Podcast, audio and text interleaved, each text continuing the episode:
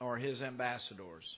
And that is really Paul's focus uh, as we continue to move through uh, his letter to the Corinthian church. That we are to be those, as followers of Christ, who represent him well. So if you've got your Bibles with you this morning, we're going to jump right in. We're moving verse by verse through Paul's letter to the Corinthians. We're in chapter 6 today, so turn with me in your Bibles to 1 Corinthians chapter 6. We're continuing our body language series um, as we walk through this letter from Paul uh, to the Corinthian church. And the overarching theme, uh, if you'll remember, uh, thus far is Paul's challenge to the Corinthian church, Paul's challenge to us as his church today to conform more to the likeness of the cross, to the likeness of Christ, than we conform to the likeness of culture. The Corinthian church was surrounded uh, by a, culture that really looked nothing like Christ, and um, we are very much surrounded by the same today. And some 2,000 years later, after Paul wrote this letter, uh, the challenge remains the same uh, in his church today. Uh, Romans 12, 2. Uh, Paul says this. He says, Don't conform any longer to the pattern of this world. Don't be pressed into the world's mold, in other words, but be transformed, be changed. How? By the renewing of your mind. And then he says, when you do that, you will then be able to test and approve what God's will is. How many of you want to know what God's will is for your life? What God's plan, what God's purpose? Yeah, now Paul tells us how to get there. Don't be pressed into the world's mold any longer, but be transformed by the renewing of your mind. And that's really what we're doing right now. And as you guys come together in your small groups together, you continue to study and go deeper into God's Word. That's how we are transformed by the renewing of our mind. And he says, when we do that, we will begin to understand God's plan, God's purpose, and God's will. Uh, when we press more into the mold of Christ than we do into the mold of culture we can see more clearly the path that God has for us. The closer we get to Jesus, the more clearly we discern God's will and God's way for our lives. That's the big idea that Paul is conveying to the church. Jesus' way is not the world's way. We're to be in the world, but not what? Of the world. That's all really, I mean, in a nutshell, that's what we've been talking about for these first five weeks. And as we move into chapter 6, Paul is challenging the Corinthians and he's challenging us to be countercultural, essentially. To be set apart as God's people to live a different kind of life. So let me ask you something as we move into the message this morning. As a follower of Christ, how are you doing with that? How are you doing with, with not blending in with the world around you, being set apart for the special purpose that God has for you? Let me ask you something. If you were on trial today and you were charged with being a Christian, would there be enough evidence to convict you? Or is the Christ within you so camouflaged by the culture that he can't be seen? That's the problem that Paul was addressing in Corinth. And that's the problem today. That's what we have to push back on. That's what we have to fight against as believers is not to get caught in the current of culture and look just like the world around us, but to be set apart in Christ for a different purpose. Paul's challenge in these first two chapters is and can really be boiled down to two words for us, and that is be different. Church, be different. When it comes to the abundant life that Jesus promises, if you're blending in more than you're sticking out, then you're losing out. The word holy in the New Testament is the Greek word hagios. It literally means to be set apart for a special purpose, to be different. And that special purpose that we're set apart for as followers of Jesus Christ is to honor and glorify God with our lives. And in chapter 6, Paul continues to get specific with the Corinthians about some things that they were doing that were camouflaging Christ in their lives, that were causing them to blend into the culture around them. He turns their attention immediately to two things that were going on in the Corinthian church that were undercutting their witness to the world. Number one, they were suing each other, they were taking each other to court. Church members were over trivial things most of the time. And the second thing that he addresses in chapter 6 is this they were having unbridled sex outside the bounds of marriage.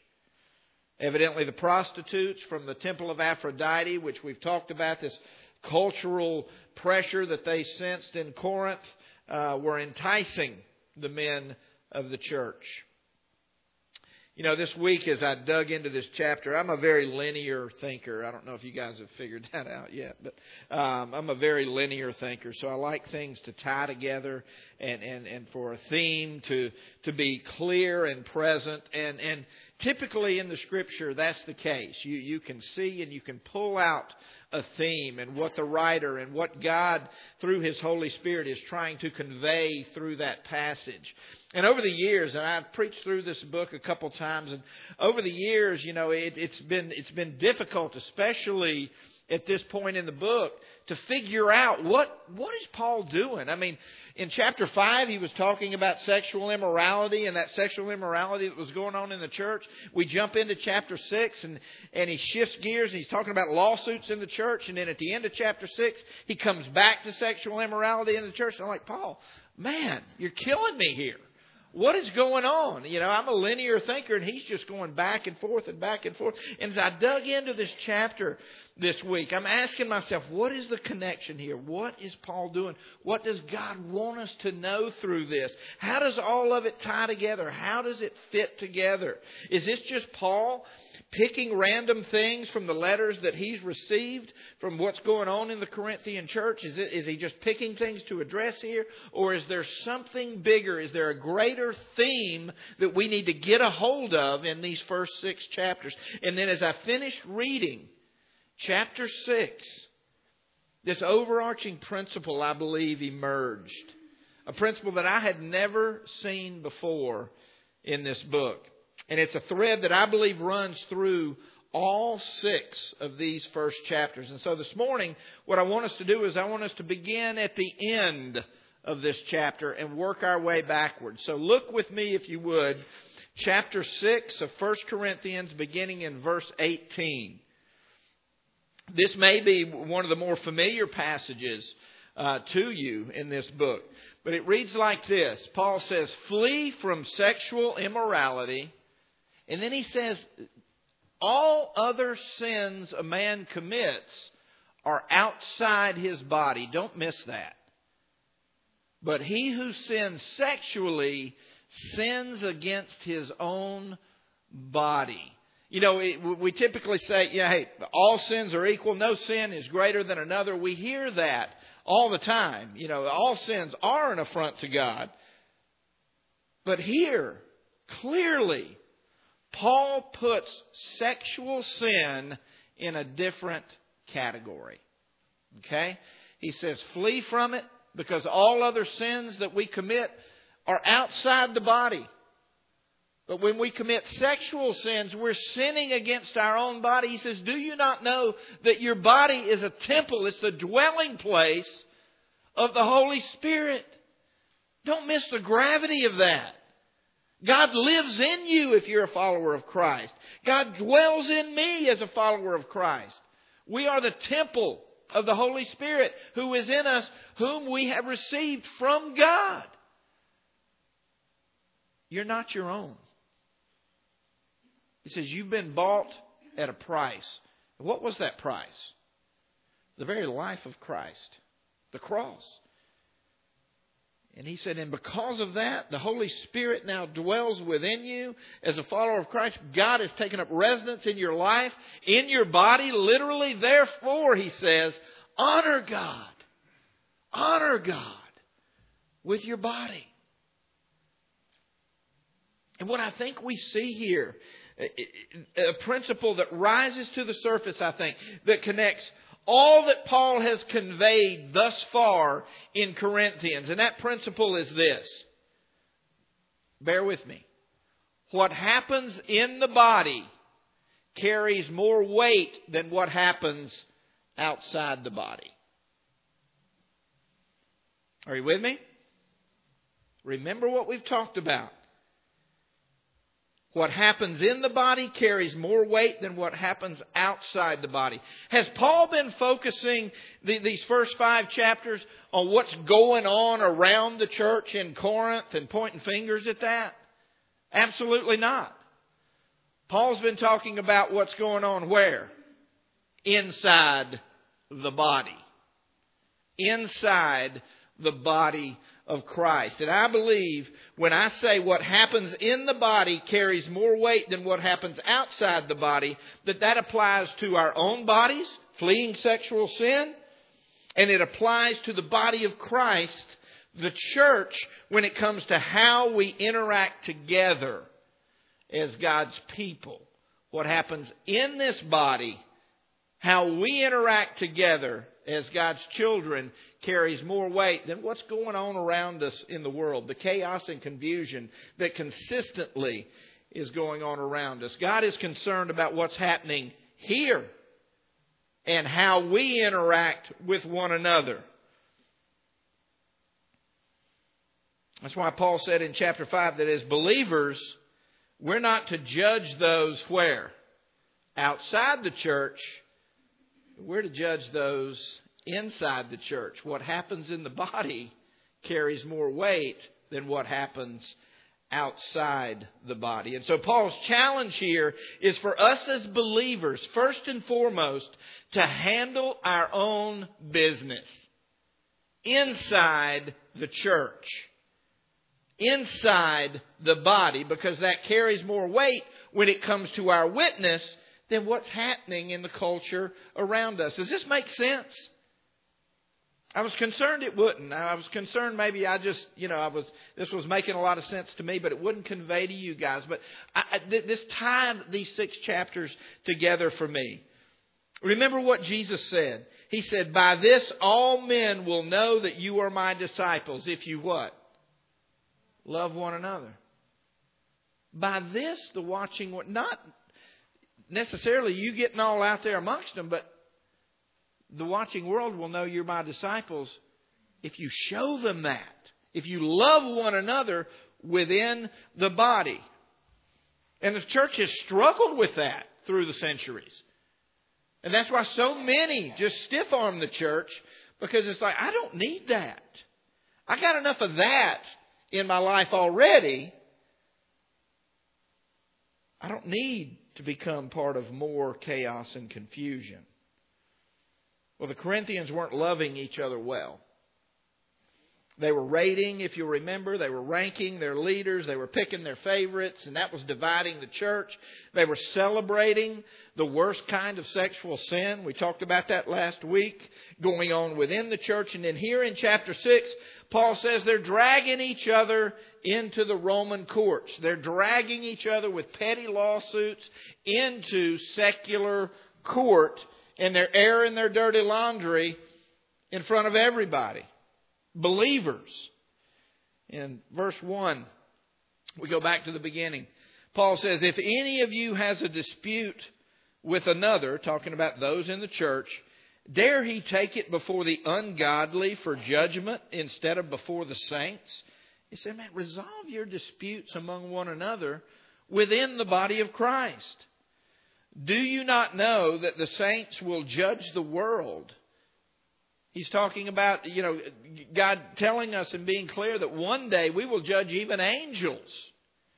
Do we not have the capacity to judge petty disputes among one another? He says, and if you are to judge the world, are you not competent to judge trivial cases? Do you not know that we will judge angels? How much more the things of this life? Therefore, if you have disputes about such matters, appoint as judges even men of little account in the church. He said, man, if you're indwelled with the Holy Spirit, you have the capacity to judge and discern these things. He says, I say this to shame you. Is it possible that there is nobody among you wise enough to judge a dispute between believers? So they were they were dragging one another into secular court over silly things, and he's saying, "Can you guys not handle this? Handle your own business in house." He says, "But instead, one brother goes to law against another." And this in front of unbelievers. The very fact that you have lawsuits among you means you have been completely defeated already. He's saying, the fact that you're taking each other to court as, as Christians, he says, shows me you don't get it. Why not rather be wronged? Why not just let it go? I mean, it, why not rather be cheated? Well, no, I've got my rights. No, he did me wrong. I, I, tit for tat. Is it tit for tat or is it turn the other cheek? That's what Paul's saying here. Instead, you yourselves cheat and do wrong, and you do this to your brothers. So they're suing each other in the church, just like the world around them was doing. Paul says, be different. Be different. Don't do it the way the world does it. And Paul is challenging us here as believers to settle our disputes in house and not air our dirty laundry for unbelievers to see. A few reasons why I, uh, as I was walking through this, I thought about some of the petty lawsuits that uh, you see coming up from time to time, and so it kind of you know justifies what Paul is saying here. I want to share a couple of them with you. In 2005.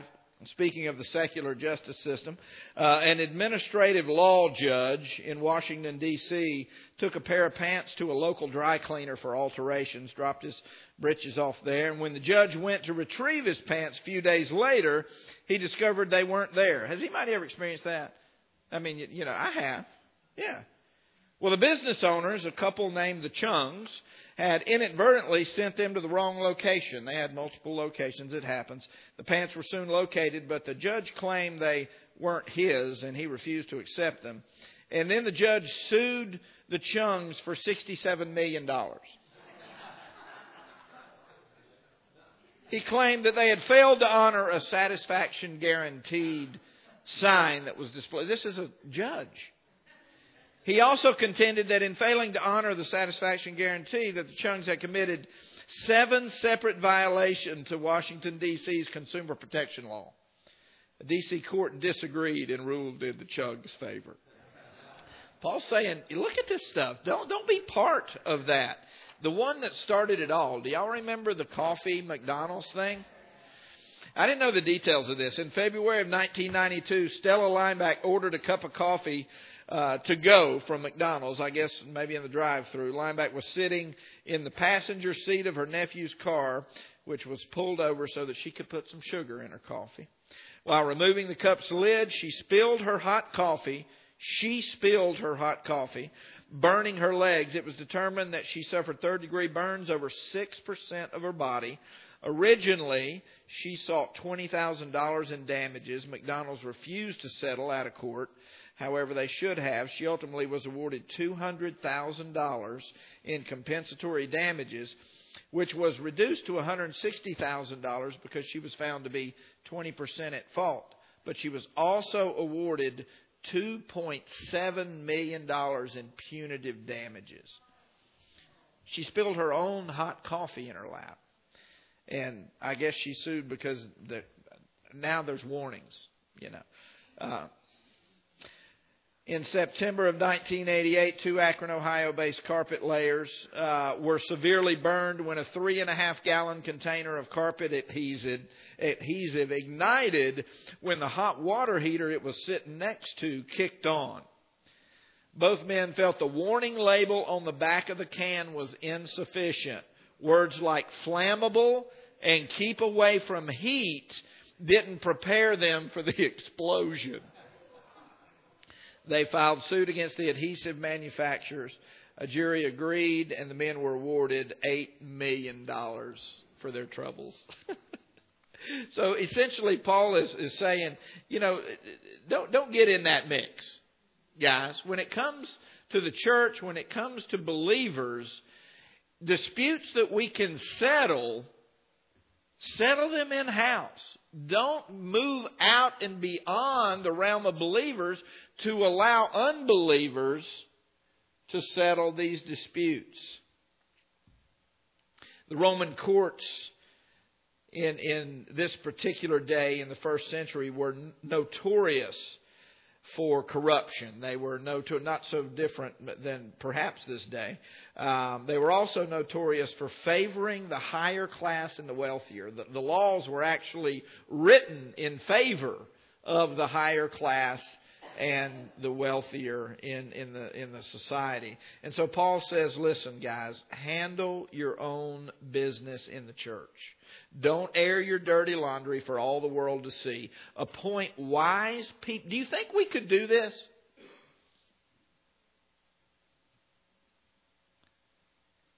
I mean, do you think we could do this? Appoint wise people in the church to be arbiters of these disputes instead of placing yourself at the mercy of a secular judge or a secular jury. Obviously, we couldn't do it with everything, but organizations today, like the Christian Legal Society, that's, that's what they do.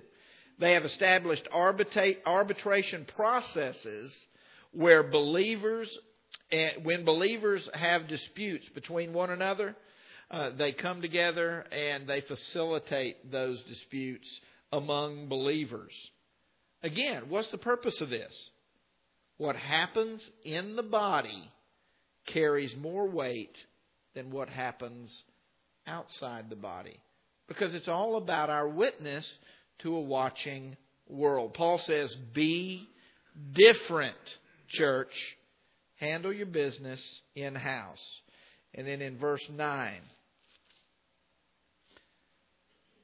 He says, Do you not know that the wicked will not inherit the kingdom of God? He says, Do not be deceived. Neither the sexually immoral, nor idolaters, nor adulterers, nor male prostitutes, nor homosexual offenders, nor thieves, nor the greedy, nor drunkards, nor slanderers, nor swindlers will inherit the kingdom of God. You're like, wait a minute, let me go through that list again. We all need to go through that list again. Paul says that because of this. He, he says to the Corinthians, he says to us, and that's what some of you were. That's what some of you were. He says, but you were washed. You were sanctified. You were justified in the name of the Lord Jesus Christ and by the Spirit of our God. Paul says there's a moral theme running through all of this. He says, Don't be deceived, folks. Those who fill up their flesh and live this way consistently will not inherit the kingdom of heaven. But he says to the believing church, that's not you. That may have been who you were, but that's not who you are now. You've been fully forgiven. You've been set apart. You've been declared not guilty before God because Jesus has taken away your sin and taken it upon himself. And he says, essentially, so act like who you are. Be different, church, and act like who you truly are. Do you remember how he opened this letter? That's how he opened it. He was telling us who we are in Christ and the difference that that makes, and he's reiterating it here. Be different. Be who you are in Christ. 2 Corinthians 5, Paul writes this. He said, God made him who had no sin, Jesus, to be sin for us that we might be what? The righteousness of God. He says, Be who you are, church. And then he shifts gears here to address sexual sin in the church yet again. And he's using some of the slogans that evidently were popular in Corinth at the time. Slogans that the Corinthians were using, even in the church, to justify their behavior. But Paul takes those same slogans and he balances them with the truth. And I believe both of these phrases, as we get into them, will give us insight into the appetite for sin that was going on in the Corinthian church. In verse 12, Paul says this Everything is permissible for me. Evidently, that was a slogan. That's what they were saying. I'm free in Christ. I'm forgiven. Everything is permissible for me. I can do anything I want because I'm forgiven. And then Paul adds this yeah, but not everything is beneficial. Everything is permissible for me, Paul adds, but I will not be mastered by anything. And then the second slogan food for the stomach and stomach for the food. But God will destroy them both, Paul says. The body is not meant for sexual immorality, but for the Lord, and the Lord for the body. By his power, God raised the Lord from the dead, and he will raise us also. Do you not know that your bodies are members of Christ himself? Shall I then take the members of Christ and unite them with a prostitute? He says, Never. Do you not know that he who unites himself with a prostitute is one with her in body? For it is said, The two will become one flesh, but he who unites himself with the Lord is one with him in the Spirit. Again, Paul reminds us that how we view and what we do with our bodies is entirely different as believers because our bodies are now the dwelling place of God.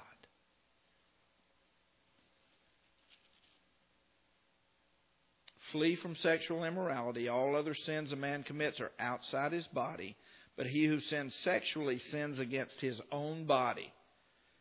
Do you not know that your body is a temple of the Holy Spirit, who is in you, whom you have received from God? You are not your own, you were bought at a price. We are the dwelling place of God. And when we turn away from our sin and when we invite Jesus in, the Spirit of God takes residence in us, and that's why sexual sin is in a category all its own in Scripture. All sin is an affront to a holy God, but just like the tabernacle and the temple in the Old Testament, there is something special about the dwelling place of God, and there is a heightened consequence when that dwelling place is violated. Which takes us back to where we started. What happens in the body, both individually and corporately, carries more weight than what happens outside the body. And God is calling us to be different. To be different individually and to be different together as the church, to be those whom He has set apart. And the way we interact within the body of Christ and what we do with our bodies both send messages about the transforming power of Jesus to a watching world. Therefore, honor God with your body and honor God with his body. Paul's challenge I leave with you today. Be different, church. Act like who you truly are. Let's pray.